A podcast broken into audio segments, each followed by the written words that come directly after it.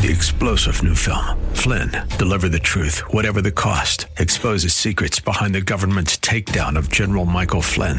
Flynn knew what the intel world had been up to. He ordered the first audit of the use of contractors. This set off alarm bells. He told the truth. He was the most dangerous person for Donald Trump to hire. They had to get rid of Flynn.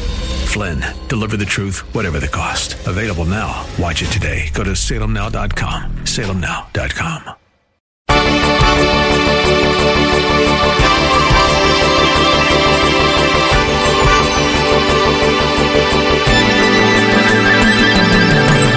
Repentance is also misunderstood as simply a matter of remorse, regret, sorrow over sin. Now, repentance certainly involves all of these things, but remorse and regret and sorrow over sin, those are not the same things as repentance. In 1517, Martin Luther nailed a list of 95 statements to the door of the church in Wittenberg, Germany. The document, as you may know, is called the 95 Theses. Most of those statements were quite brief, including the first one. He said when our Lord and Master Jesus Christ said repent in Matthew 4:17, he willed the entire life of believers to be one of repentance. But what really is repentance? We'll consider that question today and for the next several days on Verse by Verse. Pastor Steve Kreloff is our teacher. He's the teaching pastor at Lakeside Community Chapel in Clearwater, Florida, where he's been serving since 1981. How often does the leader of a nation bare his soul and confess his embarrassing sins to the whole country? Well, not very often, right? But King David did exactly that when he wrote Psalm 51, gave it to the choir director, and said, Here, put this to music and teach it to the people so they can learn from my experience. That's humility. That's honesty. And that's repentance. In the 1700s, King Frederick II ruled over the now non existent nation of Prussia, commonly known as Frederick the Great. You may have heard of him. He was one of Europe's great leaders at the time, far ahead of his time in granting religious freedom to his people and ending the torture of prisoners. Story is told about Frederick that one day, while inspecting a prison, each prisoner he passed cried out to him from their jail cell, I'm innocent. I was falsely accused. Please set me free. But as the king, as Frederick reached the end of the long row of cells, he saw one prisoner sitting there quietly in his cell saying nothing, which was quite unusual. So looking at him, the king said, You there, have you nothing to say? All of these other prisoners tell me they're innocent. Your Majesty, said the prisoner, I deserve to be here. I'm guilty of theft. Guards, Frederick shouted, seize this man, take him out of that cell, toss him into the street. I won't have this criminal staying here and corrupting all the innocent men in this prison. and so this man was set free because he was honest in admitting his guilt. Now we have the privilege of beginning a study of the great Psalm 51 in which David shows us that the way to be set free from a different kind of prison is also by being honest and admitting our guilt and our sin. See, Psalm 51 is the most significant and definitive statement in the Bible on what it means to confess and repent of our sin. It is, folks, the classic statement in Scripture on repentance. Since the day that David penned this psalm over 3,000 years ago, believers have been using it as a guide to help them to, to understand what it means to confess their sin and to remove the barrier of their guilt before God. In short, Psalm 51 is God's statement on what genuine repentance looks like. And that's a critical issue for all of us to understand because there is so much misunderstanding on what it means to repent of sin. In fact, repentance is one of the most misunderstood issues in the church today. There are some, for example, who believe that repentance is nothing more than a, a change of mind, a new, a new outlook, a new mental perspective, a new way of thinking. And why do they believe that? Because in the Greek language, the Greek word for repentance literally means to change one's mind. But that's not the whole picture. It's not how Scripture uses that word. It's not the whole picture to say that repentance is only a change of, of mind. Because when the Bible speaks of repentance from sin, it involves, yes, a change of mind, but it doesn't stop there. It involves a change of behavior, a turning away from our sin. That is certainly how the Apostle Paul understood repentance and how he used it to explain his ministry. Let me show you what I mean. In Acts 26, the Apostle Paul is a prisoner. He's a prisoner in Caesarea. He's been there for some time. And King Agrippa comes. And he wants to hear Paul and hear Paul's defense. And in Paul's defense, he explains to King Agrippa how the Lord Jesus had revealed himself to him on the road to Damascus, but he also explains what the Lord said his ministry would entail, because Paul was not only converted on the road to Damascus, he was actually given a ministry, an assignment by Jesus. Here's what Paul said in Acts 26, verse 18. Here's his explanation, or at least his statement of what the Lord Jesus said to him concerning his ministry. To open their eyes, so that they may turn from darkness to light and from the dominion of Satan to God, that they may receive forgiveness of sins and an inheritance among those who have been sanctified by faith in me. So the Lord told Paul that his ministry would involve turning people from darkness to light, from the dominion of Satan to God himself. Now, as Paul keeps talking to King Agrippa, he declares what his ministry of turning people from darkness to light and from the dominion of Satan to God is actually called. It has a name, it has a theological name. He calls it repentance.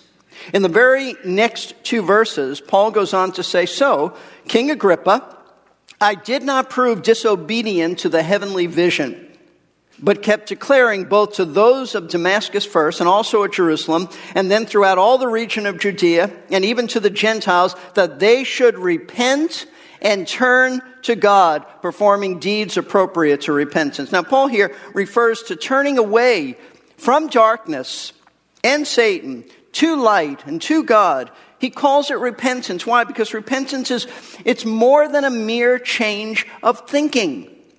It involves a forsaking of sin, a change of behavior. And that's precisely what the Apostle Paul commended the Thessalonians for. He doesn't use the word repentance, but he commends them for the act of repenting without using that word. In 1 Thessalonians 1 9, Paul says that when the Thessalonians received the gospel, they, and I quote, turned to God from idols to serve the living and true God. They turned to God from idols. They turned away from their idolatry, the worship of pagan deities. They turned away from that. That's repentance. They turned to God. That's repentance. So repentance is misunderstood at a very basic level. It is, it is far more than just having a, a new mental outlook, a change of mind. Repentance is also misunderstood as simply a matter of remorse, regret, sorrow over sin. Now, repentance certainly involves all of these things, but remorse and regret and sorrow over sin, those are not the same things as repentance. It's an extremely important thing for us to know because there are some individuals who have deceived themselves into thinking that they have repented when in reality all they've done is express remorse for their behavior. Uh, they have regret over what they've done, especially over the consequences of their actions, and perhaps they've shed some very sorrowful tears for their poor conduct, but they have never actually turned away from their sin. In spite of their emotional distress, over what they've done, they continue in their sin, and by doing so, they prove they have not repented.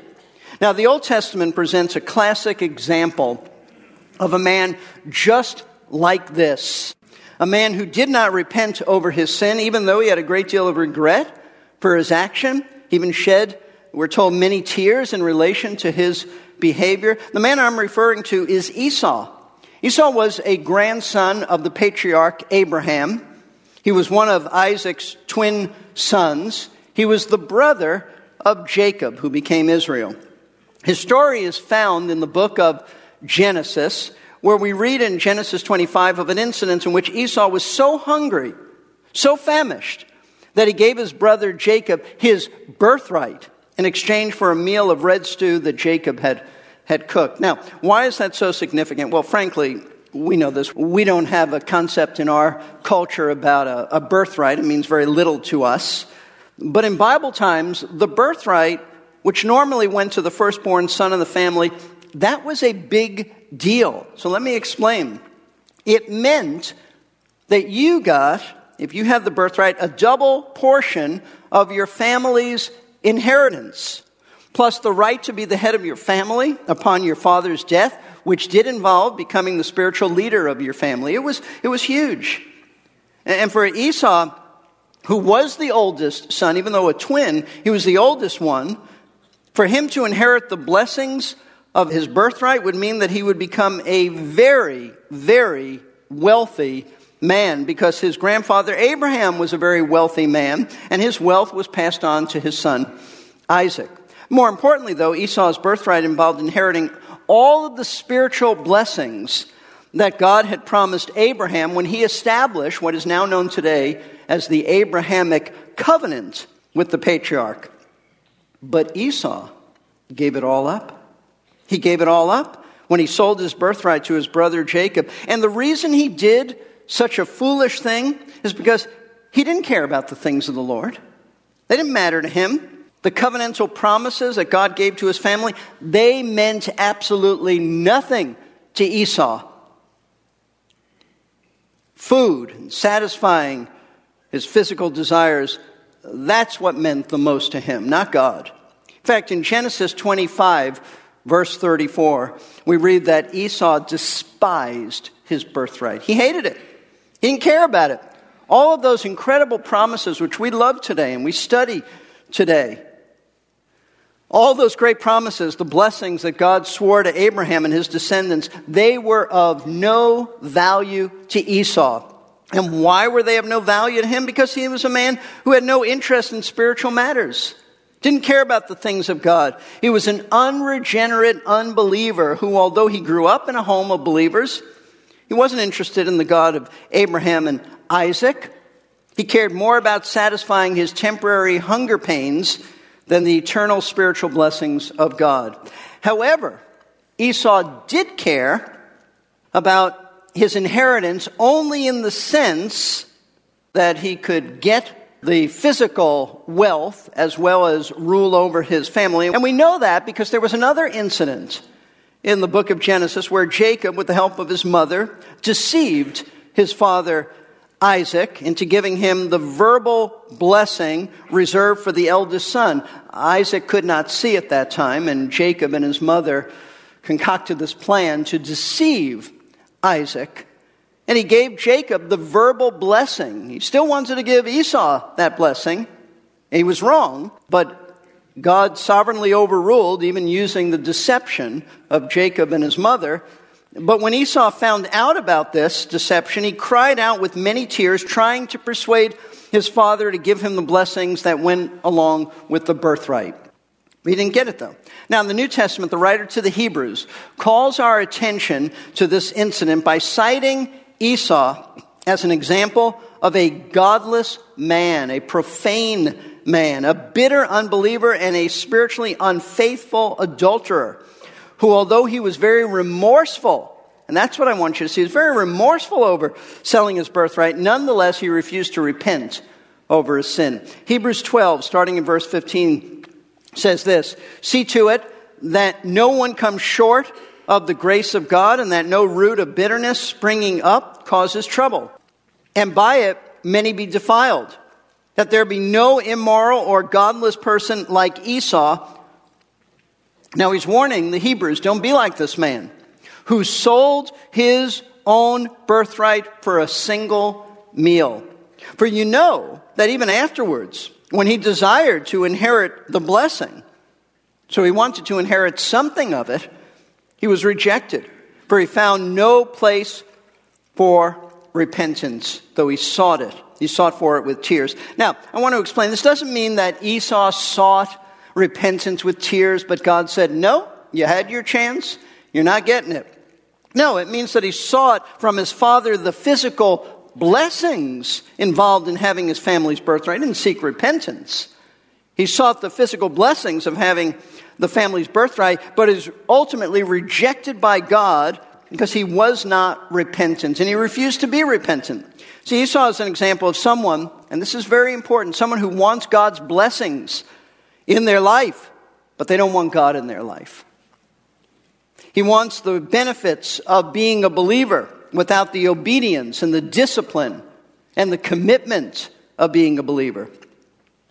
And that's why he had regrets over what he had done in selling his birthright. But he wasn't willing to turn away from his sin, which means he did refuse to repent. Now, Esau isn't the only major character in the Bible who's singled out as someone who had remorse but did not repent. The New Testament character of Judas was a man who was remorseful over his sin of betraying Christ, but he did not repent. In fact, Judas was so broken in the sense of remorseful over his sin that he tried to give back the money to the Jewish religious leaders that they had given him for betraying Jesus. And when these men refused to take back from Judas the money, the Bible says Judas threw the pieces of silver into the temple sanctuary and departed, and he went away and he hanged himself. So here's a man, Judas Iscariot, so remorseful and so saddened by what he had done that he actually took his own life, but he was not repentant. There's a difference. Now, I'm telling you these things about Esau and about Judas because there are many professing Christians today who are very similar to these two men. They feel bad about their sin. And like Esau, they want God to bless their lives, everything connected to their lives, their finances, their marriage, their business, their children, their health. But they don't want the Lord interfering in their lives. They don't want Him involved in any way. They're not interested in humbling themselves before the Lord and living the way the Lord says they are to live. They just want to enjoy life as much as possible on their terms. And so, like Esau, they may feel very bad about their misbehavior and their consequences, the consequences of what they've done, but they're certainly not interested in turning from their sin, changing their behavior, which means they're not interested in repenting. Now, all of that as just somewhat of a background in coming to Psalm 51. Because here we see in Psalm 51 a man, David, who was repentant over his sin. The psalm was written by David when he was the king of Israel. He's a mature man, he's an older man, he's been a believer for many years. And so, what this tells us is that repentance is not limited to our initial salvation experience. If you think that, you're mistaken. It's part of that, because Jesus said, Repent, for the kingdom of God is at hand. John the Baptist said, Repent, meaning you, you need to turn from your sin and trust the Messiah. But repentance doesn't stop the moment we're saved. Repentance continues in the life of a believer until the Lord takes us home uh, to heaven. And the reason for this is because as long as we are in these fallen bodies, we continue to sin. And as long as we sin, there is a need to address our sin. And the way we address our sin is by turning from it and thus repenting.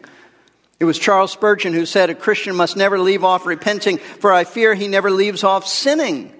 Folks, that's why Psalm 51 is such an important psalm to know and to understand because it tells us what it means for a believer in Christ today to repent of their sin what's actually involved in genuine repentance, and how do we know if we've really repented or we're just shedding some crocodile tears like Esau did.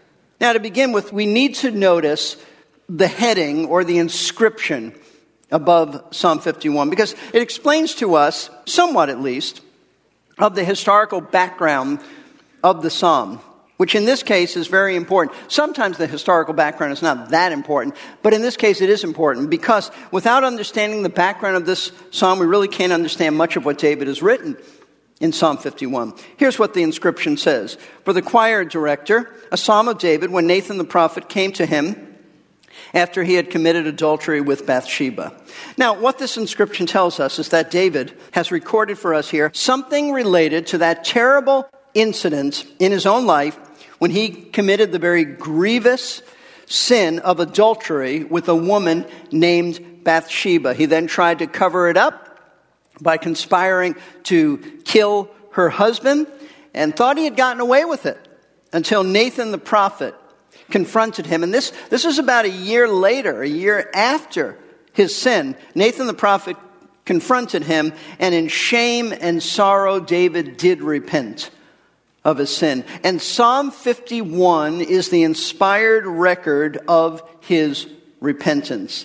I want you to observe the very first words of the heading, this heading above Psalm 51.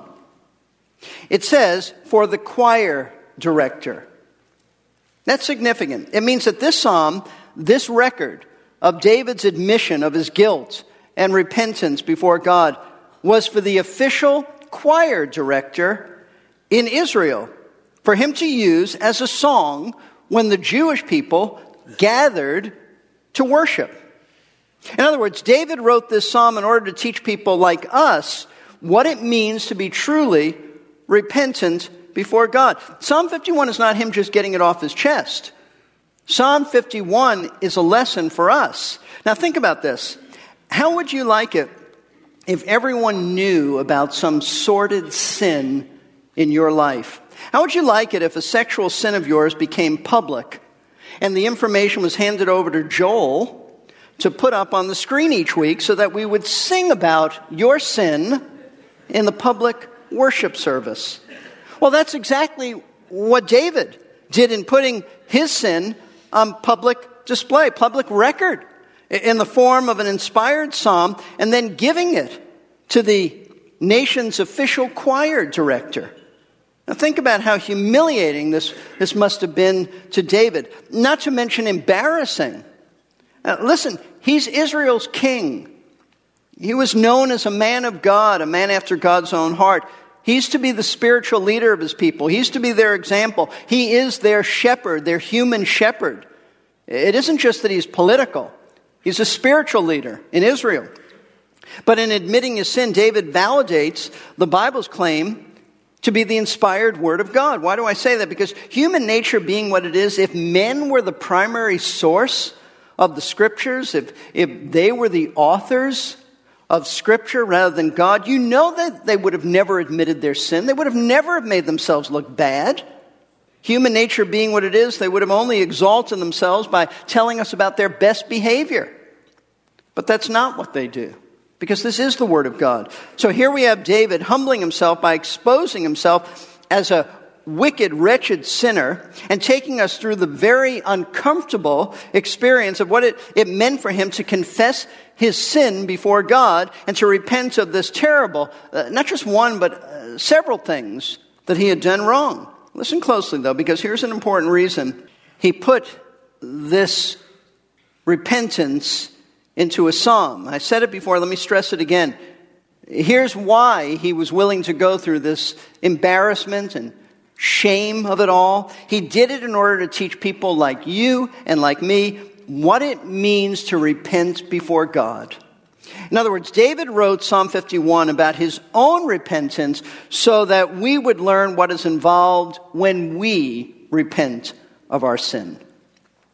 See, Psalm 51 tells us what true repentance looks like, what elements are involved when we actually do repent. God doesn't want anyone to deceive themselves into thinking they're repentant when they haven't. And so he gave us this psalm to teach us what real, genuine repentance looks like. I like how George Whitefield expressed repentance in one of his sermons. It is true, he said, a man that is born again of God may, through surprise or the violence of a temptation, fall into an act of sin. Witness the adultery of David and Peter's denial of his master. But then, like them, he quickly rises again, goes out from the world, and weeps bitterly, washes the guilt of sin away by the tears of sincere repentance, joined with faith in the blood of Jesus Christ takes double heed to his ways for the future, and perfects holiness in the fear of God. Thanks for tuning in today to Verse by Verse and the first lesson in Pastor Steve Kreloff's series from Psalm 51 about repentance. Pastor Steve is the teaching pastor at Lakeside Community Chapel in Clearwater, Florida. Find out more about Lakeside at lakesidechapel.com. Verse by Verse is a listener supported ministry of Lakeside. If you'd like to help us keep these practical Bible studies coming, we have information on our website, or you can call 727 441 1714. Also at the website is our extensive library of previous broadcasts, which are available at no charge. Check it out at versebyverseradio.org. This is Jerry Peterson inviting you to join us next time on Verse by Verse as Pastor Steve considers some of the marks of true repentance.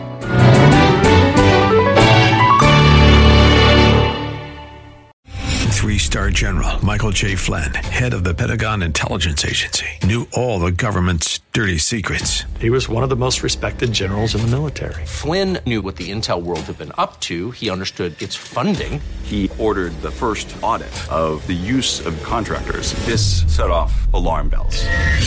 The explosive new documentary, Flynn, Deliver the Truth, Whatever the Cost, and covers the facts behind this scandal. Flynn told the truth. He was the most dangerous person for Donald Trump to hire. I find out the worst enemy that I'm going to face in my life is right here in America. They took my assessment and they wanted me to change it. And I was like, I'm not changing it. They had to get rid of Flynn. With in depth interviews, archival footage, and never before seen personal records of the man behind the headlines. I just felt like I was drowning. Flynn, deliver the truth, whatever the cost. Available now. Watch it today. Go to salemnow.com. Salemnow.com.